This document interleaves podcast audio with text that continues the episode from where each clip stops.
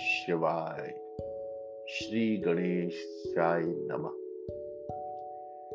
षडलिंग स्वरूप प्रणव का महात्म्य, उसके सूक्ष्म रूप ओंकार और स्थूल रूप पंचाक्षर मंत्र का विवेचन, उसके जप की विधि एवं महिमा, कार्य ब्रह्मा के लोकों से लेकर करुणा रुद्र के लोकों तक का विवेचन करके कालातीत पंचावरण विशिष्ट शिवलोक के अनिर्वचनीय वैभव का निरूपण तथा शिव भक्तों के सत्कार की महत्ता।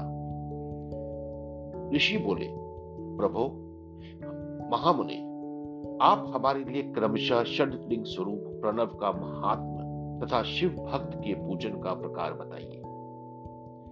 सूर्य जी ने कहा, महर्षियों, आप लोग तपस्या के धनी हैं।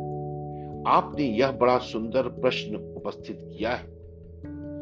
किंतु इसका ठीक ठीक उत्तर महादेव जी जानते हैं, दूसरा कोई नहीं। तथापि भगवान शिव की कृपा से ही मैं इस विषय का वर्णन करूँगा। वे भगवान शिव हमारी और आप लोगों की रक्षा का भारी बहार बारंबार स्वयं ही ग्रहण करें। परा नाम है प्रकृति से उत्पन्न संसार रूपी महासागर का। प्रणव, इससे पार करने के लिए दूसरी नाम है।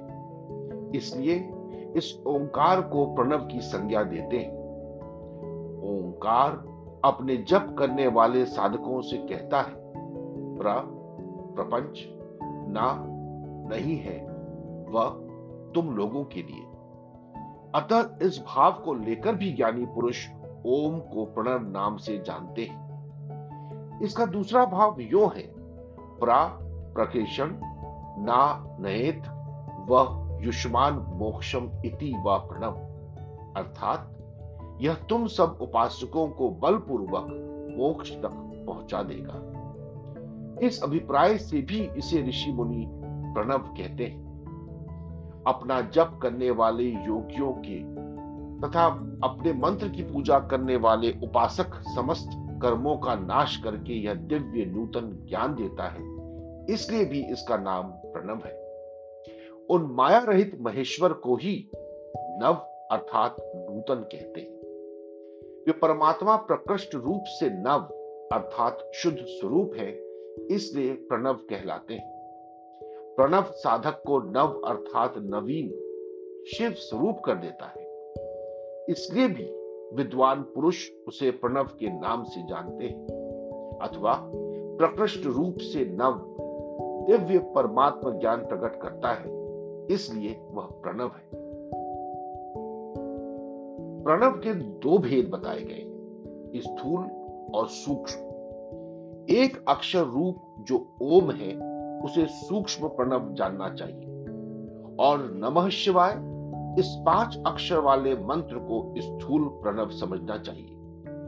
जिसमें पाँच अक्षर व्यक्त नहीं है, वह सूक्ष्म है, और जिसमें पाँचों अक्षर सुस्पष्ट रूप से व्यक्त हैं, वह स्थूल है। जीवन मुक्त पुरुष के लिए सूक्ष्म प्रणव के जप का विधान है। वही उसके लिए समस्त साधनों का सार है। यद्यपि जीवन मुक्त के लिए किसी साधन की आवश्यकता नहीं है, किंतु वह सिद्ध रूप है। तथापि दूसरों की दृष्टि में जब तक उसका शरीर रहता है, तब तक उसके द्वारा प्रणव जब की सहज साधना स्वतः होती रहती है। वह अपनी देह का विलय होने तक सूक्ष्म प्रणव मंत्र का जप और उसके अर्थभूत परमात्म तत्व का अनुसंधान करता रहता है। जब शरीर नष्ट हो जाता है तब वह पूर्ण ब्रह्मा स्वरूप शिव को प्राप्त कर लेता है। यह सुनिश्चित बात है। जो अर्थ का अनुसंधान ना करके केवल मंत्र का जप करता है, उससे निश्चय ही योग की प्राप्ति होती है। जिसने 36 करोड़ मंत्र का जप कर लिया हो, उसे अवश्य ही योग प्राप्त हो जाता है। सूक्ष्म प्रणव के भी स्व और दीद के भेद से दो रूप जानने चाहिए। आकार, उकार, मकार, बिंदु, नाद, शब्द, काल और कला। इनसे युक्त जो प्रणव है, उसे दीर्घ प्रणव कहते हैं। वह योगियों के ही हृदय में स्थित होता है। मकार पर्यांत जो ओम है, वह अ, उ, म। इन तीन तत्वों से युक्त है। इसी को स्रव प्रणव कहते हैं। अ शिव है, उ शक्ति है और मकार इन दोनों की एकता है। वह त्रितत्व रूप है, ऐसा समझकर हस्व प्रणव का जप करना चाहिए। जो अपने समस्त पापों का क्षय करना चाहते हैं, उनके लिए इस सफ प्रणव का जप अत्यंत आवश्यक है। पृथ्वी, जल, तेज, वायु और आकाश। ये पाँच भूत तथा शब्द, स्पर्श आदि इनके पाँच विषय।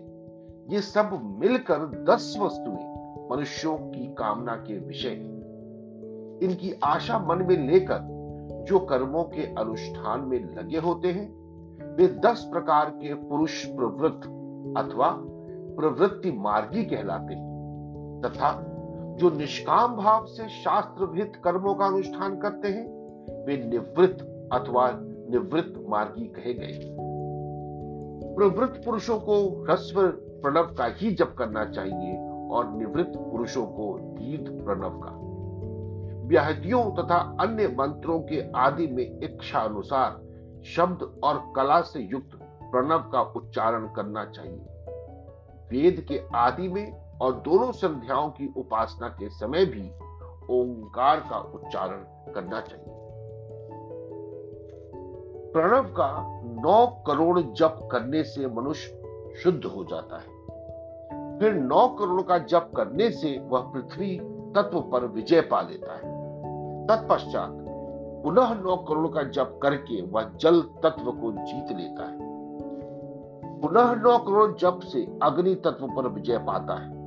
तदनंतर फिर नौ करोड़ का जप करके वह वायु तत्व पर विजयी होता है। फिर नौ करोड़ के जप से आकाश को अपने अधिकार में कर लेता है। इसी प्रकार नौ नौ करोड़ का जप करके वह क्रमशः गंध, रस, रूप, स्पर्श और शब्द पर विजय पाता है। इसके बाद फिर नौ करोड़ का जप करके अहंकार को भी जीत लेता है। इस तरह 108 करोड़ प्रणव का जप करके उत्कृष्ट बोध को प्राप्त हुआ पुरुष शुद्ध योग का लाभ करता है। शुद्ध योग से युक्त होने पर वह जीवन मुक्त हो जाता है, इसमें संशय नहीं सदा प्रणव का जप और प्रणव रूपी शिव का ध्यान करते करते समाधि में स्थित हुआ महायोगी पुरुष साक्षात शिव ही है इसमें संशय नहीं।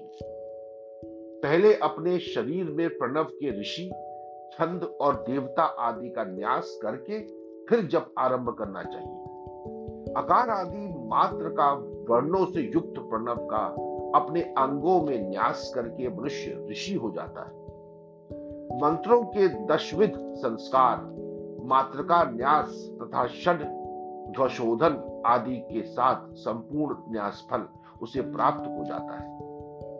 प्रवृत्ति तथा प्रवृत्ति निवृत्ति से मिश्रित भाव वाले पुरुषों के लिए स्थूल प्रणव का जप ही अभीष्ट साधक होता है। या तप और जप के योग से शिव योगी तीन प्रकार के होते हैं, जो क्रमशः क्रिया योगी तपोयोगी और जप योगी कहलाते हैं। जो धन आदि वैभव, वैभवों से पूजा सामग्री का संचय करके हाथ आदि अंगों से नमस्कार आदि क्रिया करते हुए इष्ट देव की पूजा में लगा रहता है, वो क्रिया योगी कहलाता है।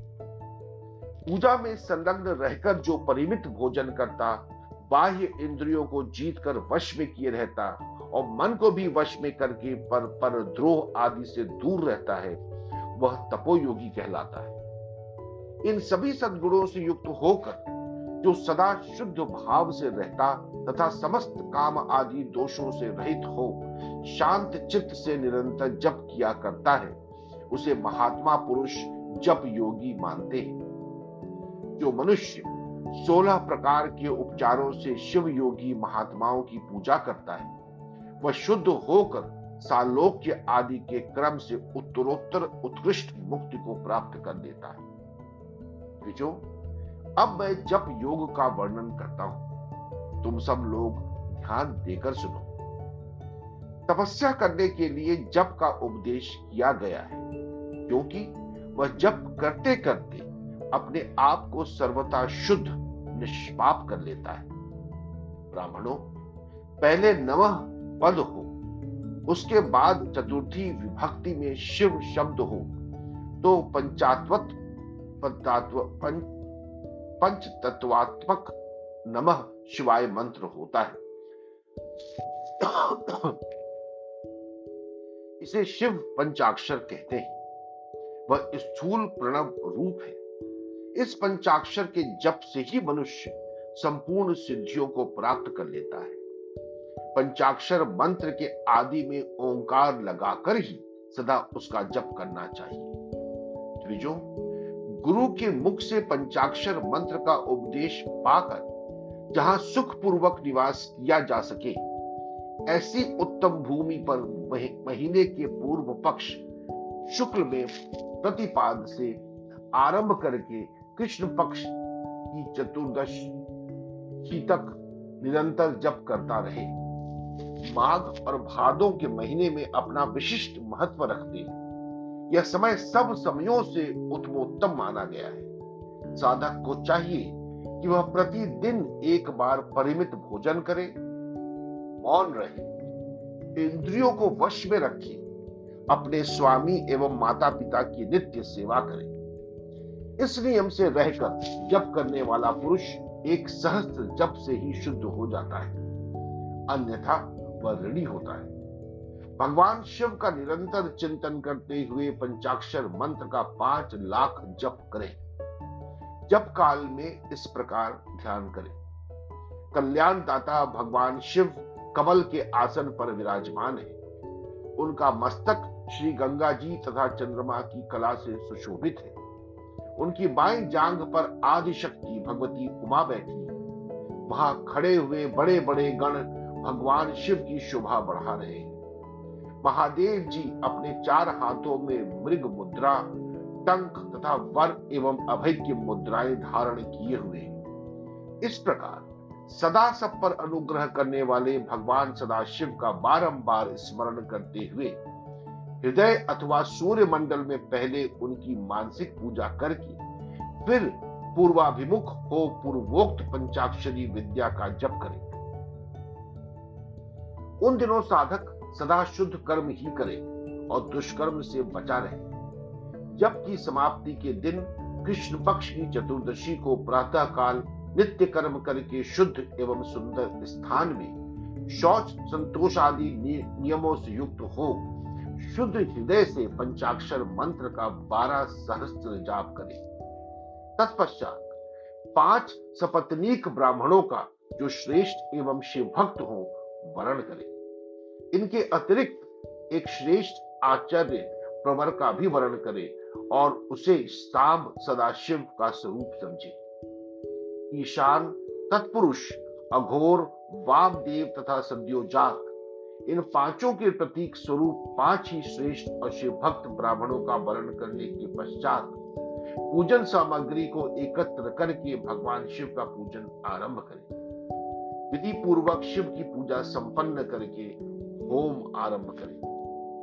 अपने ग्रह सूत्र के अनुसार सुखांत कर्म करके, अर्थात परिसमूहन, उपलेपन, उल्लेखन, मृदु उद्धरण और अभ्युक्षण, इन पंच भू संस्कारों के पश्चात वेदी पर स्वाभिमुख अग्नि को स्थापित करके कुशक कंडिका के अनंतर प्रज्वलित अग्नि में अजय भागांत आहुति देकर प्रस्तुत होम का कार्य आरंभ करें। कपिला गाय के घी से ग्यारह, एक सौ अथवा एक हज़ार एक आहुतियाँ स्वयं ही दे, अथवा विद्वान पुरुष शिव भक्त ब्राह्मणों से 108 आहुतियाँ दिलाएँ।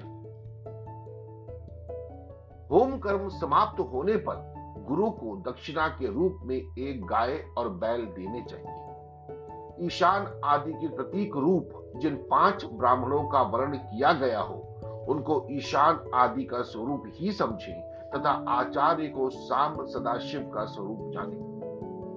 इसी भावना के साथ उन सबके चरण धोए और उनके चरणोदक से अपने मस्तक को सींचे। ऐसा करने से वह साधक अगणित तीर्थों में तत्काल स्नान करने का फल प्राप्त कर लेता है। उन ब्राह्मणों को भक्ति पूर्वक दशांग अन्न देना चाहिए। गुरु पत्नी को पराशक्ति मानकर उनका भी पूजन करें। ईशान आदि क्रम से उन सभी ब्राह्मणों का उत्तम अन्न से पूजन करके अपने वैभव विस्तार के अनुसार रुद्राक्ष, वस्त्र, बड़ा और पुआ आदि अर्पित करें। तदनंतर दिक्पाल आदि को बलि देकर ब्राह्मणों को भरपूर भोजन कराएँ। इसके बाद देवेश्वर शिव से प्रार्थना करके अपना जप समाप्त करें। इस प्रकार पुरक्षण करके मनुष्य उस मंत्र को सिद्ध कर लेता है। फिर पाँच लाख जप करने से समस्त पापों का नाश हो जाता है। तदनंतर पुनः पाँच लाख जप करने पर अतल से लेकर सत्य लोक तक चौदहों भुवनों पर क्रमशः अधिकार प्राप्त हो जाता है। यदि अनुष्ठान पूर्ण होने के पहले बीच में ही साधक की मृत्यु हो जाए तो वह परलोक में उत्तम भोग भोगने के पश्चात पुनः पृथ्वी पर जन्म लेकर पंचाक्षर मंत्र के जप का अनुष्ठान करता है। समस्त लोगों का ऐश्वर्य पाने के पश्चात वह मंत्र को सिद्ध करने वाला पुरुष यदि पुनः पाँच लाख जप करे तो उसे ब्रह्मा जी का सामीप्य प्राप्त होता है।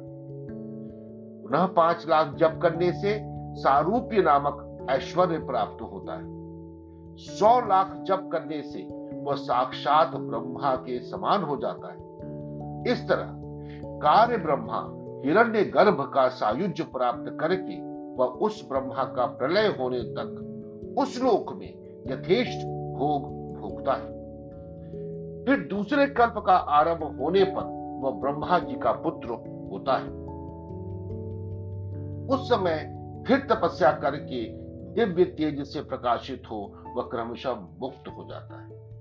पृथ्वी आदि कार्य स्वरूप भूतों द्वारा पाताल से लेकर सत्य लोक पर्यंत, ब्रह्मा जी के चौदह लोक क्रमशः निर्मित हुए। सत्य लोक से ऊपर क्षमा लोक तक, जो चौदह भुवन है, वे भगवान विष्णु के लोक हैं। क्षमा लोक से ऊपर, शुचि लोक पर्यंत 28 भुवन स्थित है शुचि लोक के अंतर्गत कैलाश में प्राणियों का संहार करने वाले रुद्रदेव विराजमान है। शुचि लेक से ऊपर अहिंसा लोक पर्यंत छप्पन भुवनों की स्थिति है। अहिंसा लोक का आश्रय लेकर जो ज्ञान कैलाश नामक नगर शोभा पाता है, उसमें कार्यभूत महेश्वर सबको अदृश्य करके रहते हैं। अहिंसा लोक के अंत में कालचक्र की स्थिति है। यहाँ तक महेश्वर के विराट स्वरूप का वर्णन किया गया। वहीं तक लोकों का तिरोधान अथवा लय होता है। उससे नीचे कर्मों का भोग है और उससे ऊपर ज्ञान का भोग। उसके नीचे कर्म माया है और उसके ऊपर ज्ञान माया। अब मैं कर्म माया और ज्ञान माया का तात्पर्य बता रहा हूँ। माँ का अर्थ है लक्ष्मी। उससे कर्म भोग याद प्राप्त होता है। इसलिए वह माया अथवा कर्म माया कहलाती है। इसी तरह माँ अर्थात लक्ष्मी से ज्ञान भोग याद अर्थात प्राप्त होता है। इसीलिए उसे माया या ज्ञान माया कहा गया है। उपर्युक्त सीमा से नीचे नश्वर भोग है और ऊपर नित्य भोग। उससे नीचे ही तिरोधान अथवा लय है, ऊपर नहीं। वहाँ से नीचे ही कर्ममय पशु पाशों द्वारा बंधन होता है। ऊपर बंधन का सदा अभाव है।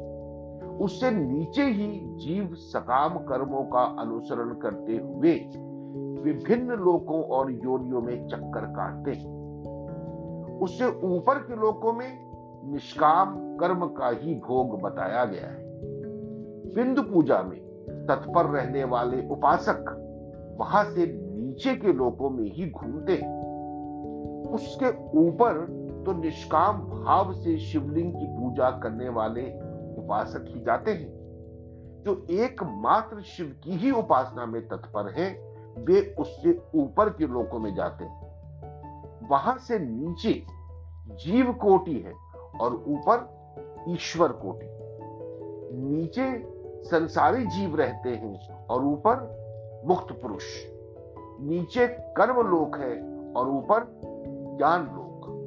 ऊपर मद और अहंकार का नाश करने वाली नम्रता है। वहाँ जन्म जनित तिरोधान नहीं है। उसका निवारण किए बिना वहाँ किसी का प्रवेश संभव नहीं। है इस प्रकार तिरोधान का निवारण करने से वहाँ ज्ञान शब्द का अर्थ ही प्रकाशित होता है। आधि भौतिक पूजा करने वाले लोग उससे नीचे के लोकों में ही चक्कर काटते जो आध्यात्मिक उपासना करने वाले हैं, वे ही उससे ऊपर को जाते हैं। जो सत्य, अहिंसा आदि धर्मों से युक्त हो, भगवान शिव के पूजन में तत्पर रहते हैं, वे काल चक्र को पार करते काल चक्रेश्वर की सीमा तक जो विराट महेश्वर लोक बताया गया है, उससे ऊपर वृषभ के आकार में धर्म की स्थिति है। वह ब्रह्माचर्य का मूर्ति रूप, उसके सत्य, शौच, अहिंसा और दया, ये चार पाद है। वह साक्षात शिवलोक के द्वार पर खड़ा है। क्षमा उसके सींग है। शम कान है। वह वेद ध्वनि रूपी शब्द से विभूषित है। आस्तिकता उसके दोनों नेत्र है। विश्वास ही उसकी श्रेष्ठ बुद्धि एवं मन है। क्रिया आदि धर्म रूपी जो वृषभ है, वे कारण आदि में स्थित है, ऐसा जानना चाहिए। उस क्रिया रूप वृषभाकार धर्म पर कालातीत शिव आरूढ़ होते हैं। ब्रह्मा विष्णु और महेश की जो अपनी अपनी आयु है, उसी को दिन कहते हैं। जहाँ धर्म रूपी वृषभ की स्थिति है, उससे ऊपर न दिन है, न रात्रि वहाँ जन्म मरण आदि भी नहीं वहाँ फिर से कारण स्वरूप ब्रह्मा के कारण सत्य लोक पर्यंत चौदह लोक स्थित है, जो पाँच भौतिक गंध आदि से परे उनकी सनातन स्थिति है। सूक्ष्म गंध ही उनका स्वरूप है। उनसे ऊपर फिर कारण रूप विष्णु के चौदह लोक स्थित है। उनसे भी ऊपर फिर कारण रूपी रुद्र के 28 लोकों की स्थिति मानी गई फिर उनसे भी ऊपर कारणेश शिव के छप्पन लोक विद्यमान है। तदनंतर शिव समस्त ब्रह्मचर्य लोक है और वही पाँच आवरण से युक्त ज्ञानमय कैलाश है। जहाँ पाँच मंडलों, पाँच ब्रह्मा कलाओं और आदि शक्ति से संयुक्त आदि लिंग प्रतिष्ठित है। उसे परमात्मा शिव का शिवालय कहा गया है। वही पराशक्ति से युक्त परमेश्वर शिव निवास करते हैं। वे सृष्टि, पालन संघार तिरोभाव और अनुग्रह इन पाँचों कृत्यों में प्रवीण है। उनका श्री विग्रह सच्चिदानंद स्वरूप है। वे सदा ध्यान रूपी धर्म में ही स्थित रहते हैं और सदा सब पर अनुग्रह किया करते हैं। वे स्वात्मा राम है और समाधि रूपी आसन पर आसीन हो नित्य विराजमान होते हैं। कर्म एवं ध्यान आदि का अनुष्ठान करने से क्रमशः साधना पथ में आगे बढ़ने पर उनका दर्शन साध्य होता है। नित्य नैमित्तिक आदि कर्मों द्वारा देवताओं का यज्ञ करने से भगवान शिव के समाराधान कर्म में मन लगता है। क्रिया आदि जो शिव संबंधी कर्म है, उनके द्वारा शिव ज्ञान सिद्ध करें। जिन्होंने शिव तत्व का साक्षात्कार कर लिया है, अथवा जिन पर शिव की कृपा दृष्टि पड़ चुकी है, वे सब मुक्त ही हैं, इसमें संशय नहीं है। आत्मा स्वरूप से जो स्थिति है, वही मुक्ति एक मात्र अपने आत्मा में रमण या आनंद का अनुभव करना ही मुक्ति का स्वरूप है। जो पुरुष क्रिया, तप, जप, ज्ञान और ध्यान रूपी धर्मों में भली भांति स्थित है, वह शिव का साक्षात्कार करके स्वात्माराम तत्व रूप मोक्ष को भी प्राप्त कर देता है। जैसे सूर्य देव अपनी किरणों से अशुद्धि को दूर कर देते हैं, उसी प्रकार कृपा करने में कुशल भगवान शिव अपने भक्त के अज्ञान को मिटा देते हैं। अज्ञान की निवृत्ति हो जाने पर शिव ज्ञान स्वतः प्रकट हो जाता है। शिव ज्ञान से अपने विशुद्ध स्वरूप आत्मा राम तत्व प्राप्त होता है और आत्मा राम तत्व की सम्यक सिद्धि हो जाने पर मनुष्य कृत्य कृत्य हो जाता है। इस तरह यहाँ जो कुछ बताया गया है, वह पहले मुझे गुरु परंपरा से प्राप्त हुआ था। तत्पश्चात मैंने पुनः नंदीश्वर के मुख से इस विषय को सुना था। नंदी स्थान से परे जो स्वयं वेद शिव वैभव है, उसका अनुभव केवल भगवान शिव को ही है। साक्षात शिव लोक के उस वैभव का ज्ञान सबको शिव की कृपा से ही हो सकता है, अन्यथा नहीं। ऐसा आस्तिक पुरुषों का कथन है। साधक को चाहिए कि वह पाँच लाख जप करने के पश्चात भगवान शिव की प्रसन्नता के लिए महाअभिषेक एवं नैवेद्य निवेदन करके शिव भक्तों का पूजन करें। भक्त की पूजा से भगवान शिव बहुत प्रसन्न होते शिव और उनके भक्त में कोई भेद नहीं है। वह साक्षात शिव स्वरूप ही है। शिव स्वरूप मंत्र को धारण करके वह शिव ही हो गया रहता है। शिव भक्त का शरीर शिव रूप ही है। अतः उसकी सेवा में तत्पर रहना चाहिए। जो शिव के भक्त हैं, वे लोक और वेद की सारी क्रियाओं को जानते जो क्रमशः जितना जितना शिव मंत्र का जप कर लेता है, उसका शरीर को उतना ही उतना शिव का सामीप्य प्राप्त होता जाता है, इसमें संशय नहीं। शिव भक्त स्त्री का रूप देवी पार्वती का ही स्वरूप है। वह जितना मंत्र जपती है, उसे उतना ही देवी का सानिध्य प्राप्त होता जाता है। साधक स्वयं शिव स्वरूप होकर पराशक्ति का पूजन करे।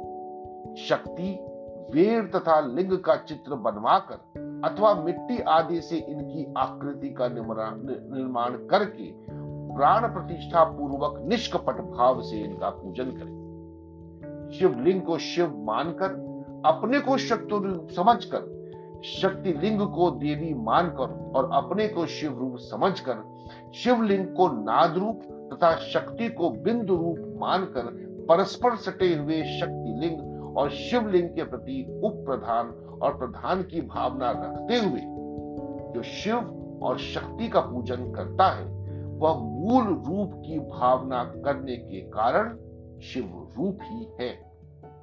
शिव भक्त, शिव मंत्र रूप होने के कारण शिव के ही स्वरूप है।